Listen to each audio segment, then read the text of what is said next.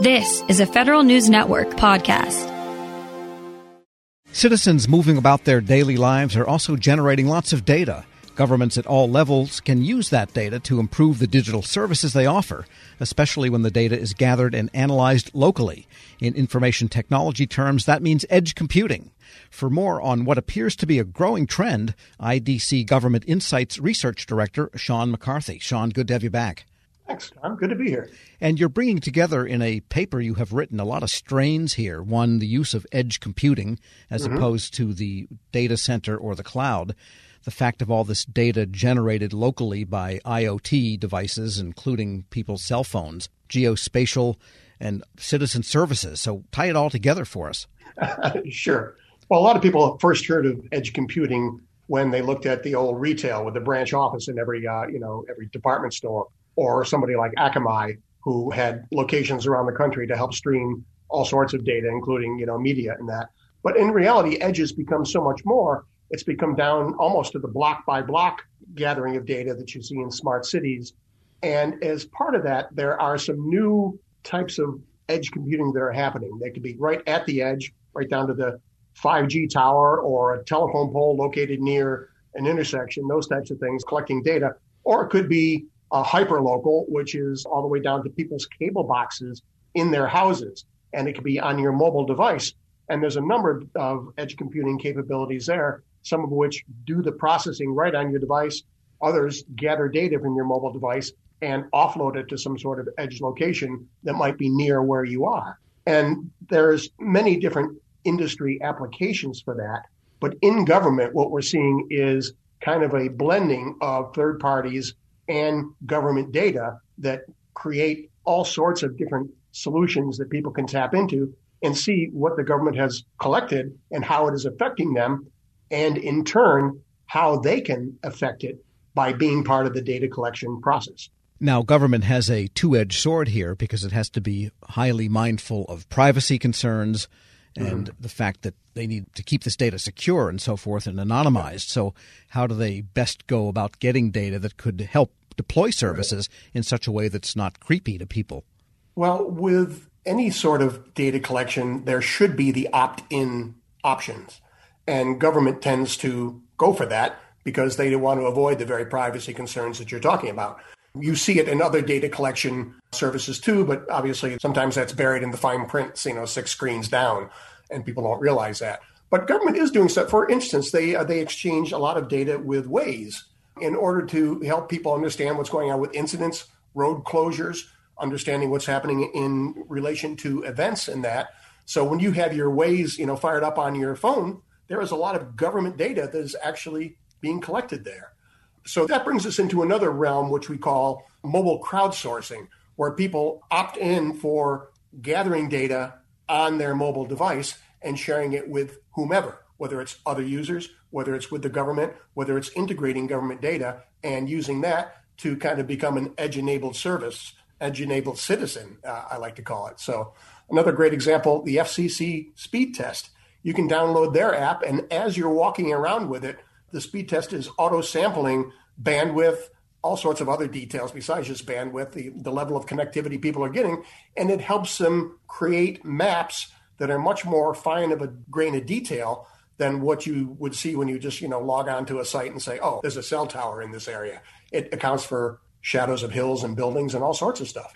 And you're seeing, I guess, a lot of this organic growth in applications of this data happening at the state and local government level, correct? Yes. What's interesting is while most, I mean, the old saying is all data is local, data is where you collect it. But there's layers of that and so you start with the sensors that gathers the data. It sends it to some device, whether it's your mobile device or an edge computing, you know, capability that is, exists in a city. And then above that, what you have is these mobile crowd sensing participants that are helping both gather the data on their mobile device and then sharing it with the edge server because ultimately it becomes a national picture of local data. I mean, a great model to look at would be weather forecasting, obviously. Not only do I want to know what the temperature and wind speed is at my house, I want to know what's happening five miles from me and heading my way or 20 miles from me.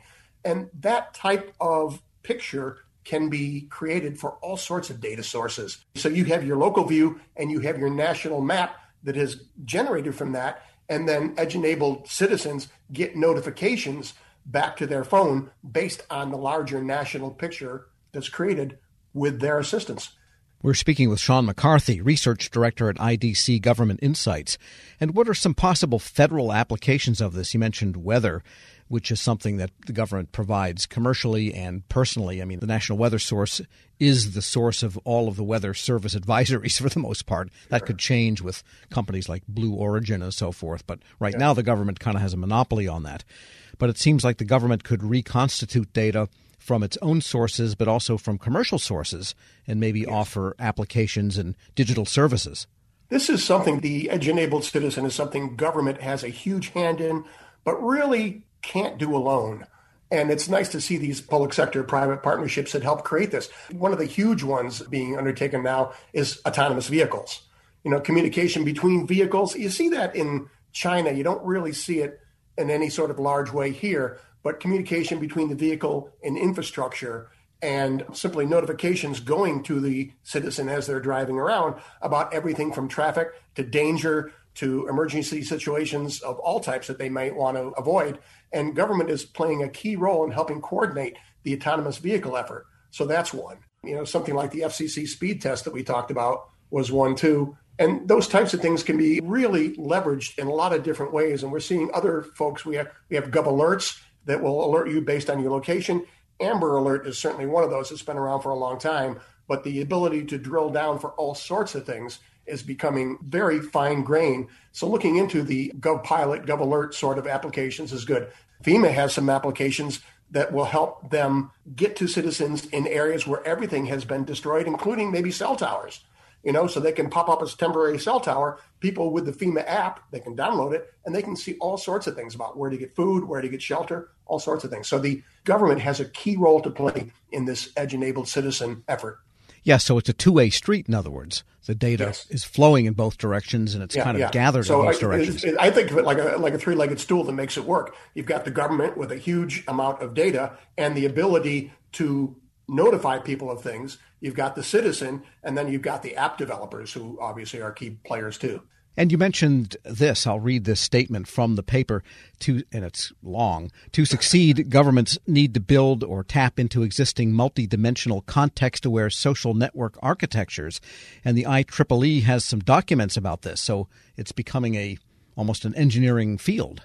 It is. It is an area that is evolving rapidly. You tend to have to rely on these full stack developers because there's so many different pieces. They need to understand the back end, the front end, how things are gathered. And the interesting things about apps is the automated data collection and distribution is two way.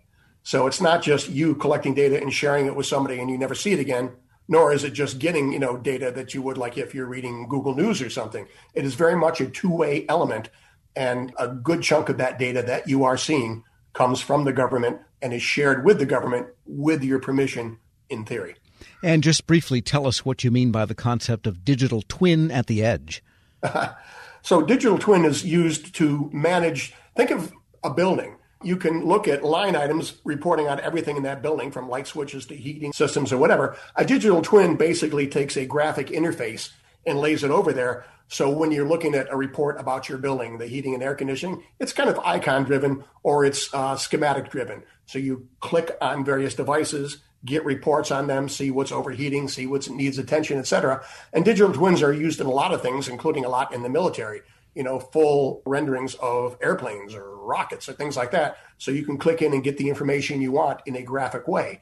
So again, that digital twin concept can be used all the way up to all sorts of different edge devices. And basically, you have a way of interacting with that data where you're not just typing line item type of things. So it sounds like agencies need to get onto this trend and maybe look at what some of their sister agencies like FEMA, FCC that you mentioned are doing.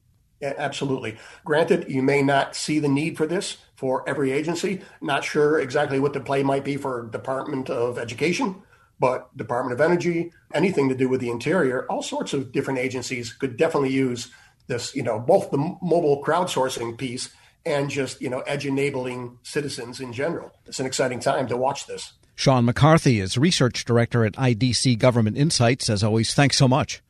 Absolutely. Good to talk with you, Tom. We'll post this interview at federalnewsnetwork.com slash Federal Drive. Hear the Federal Drive on demand. Subscribe at Podcast One or wherever you get your shows. Welcome to the Lessons in Leadership podcast. I'm your host, Shane Canfield, CEO of WEPA.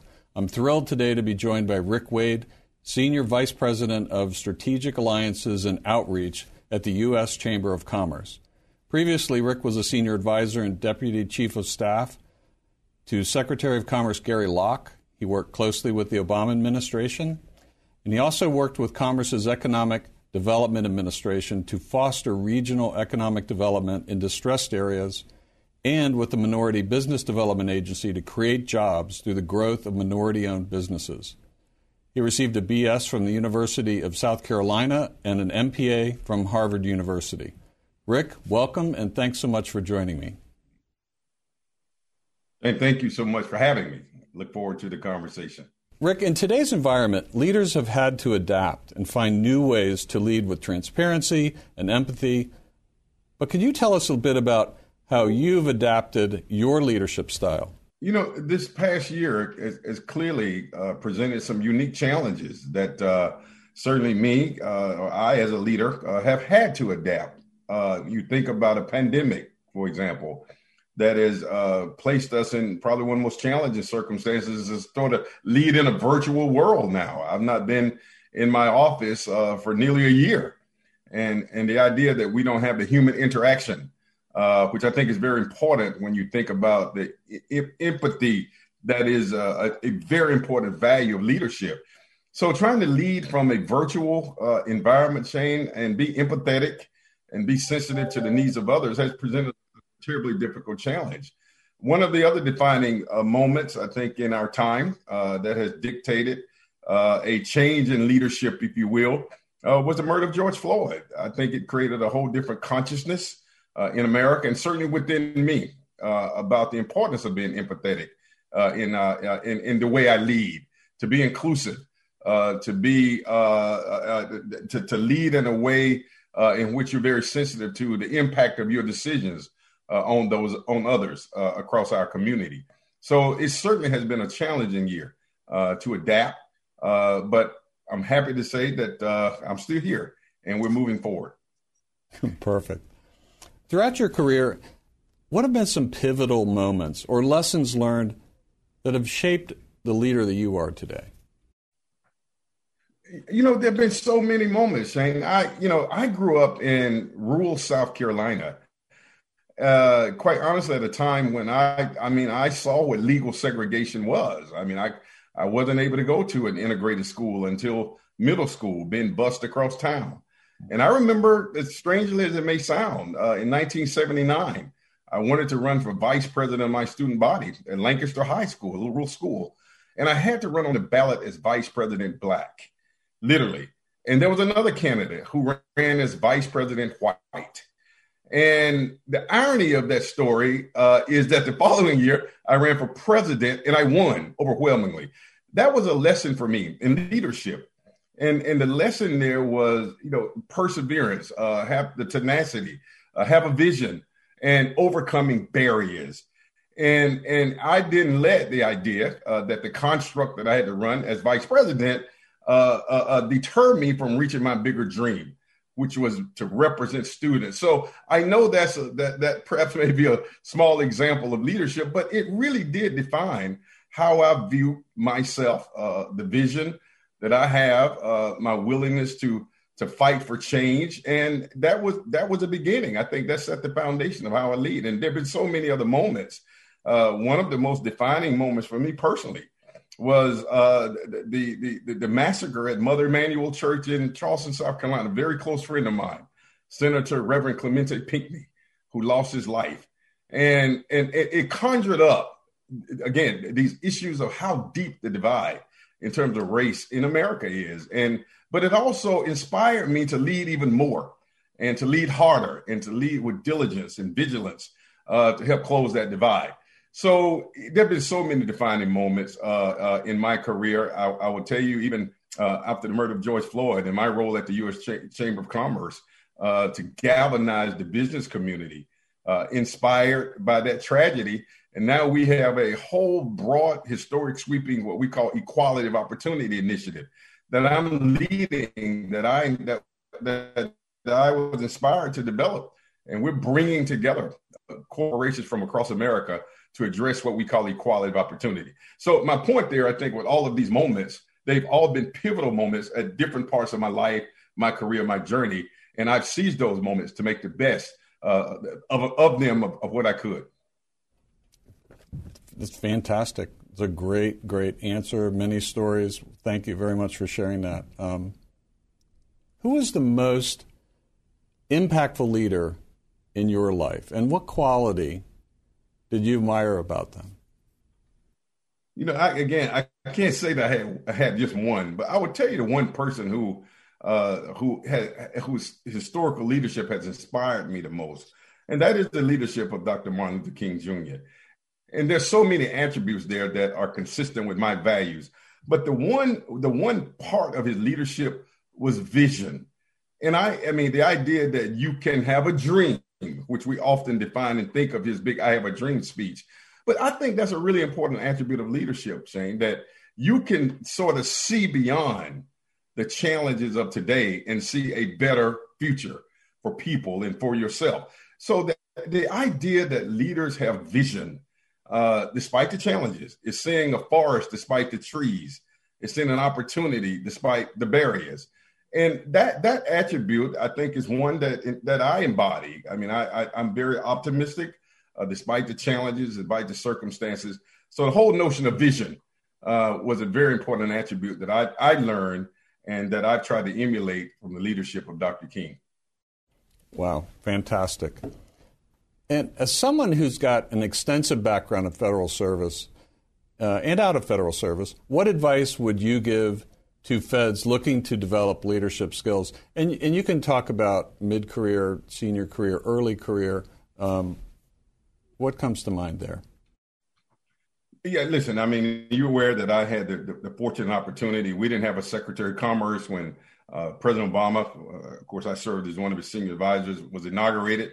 And the president asked me to go to the Department of Commerce to hold the fort down. And that was one of the most exciting experiences in my entire career.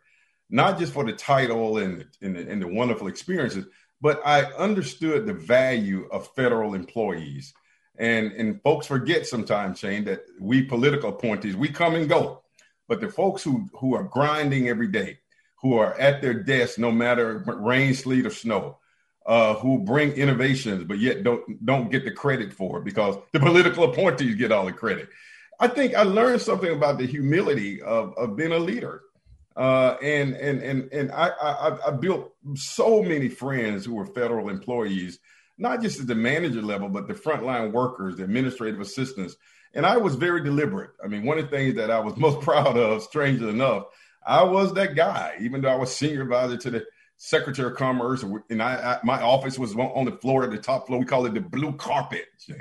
But I made a deliberate point to go eat in the cafeteria every day, as many days as I could, just to sit down and talk with employees. And I grew from that.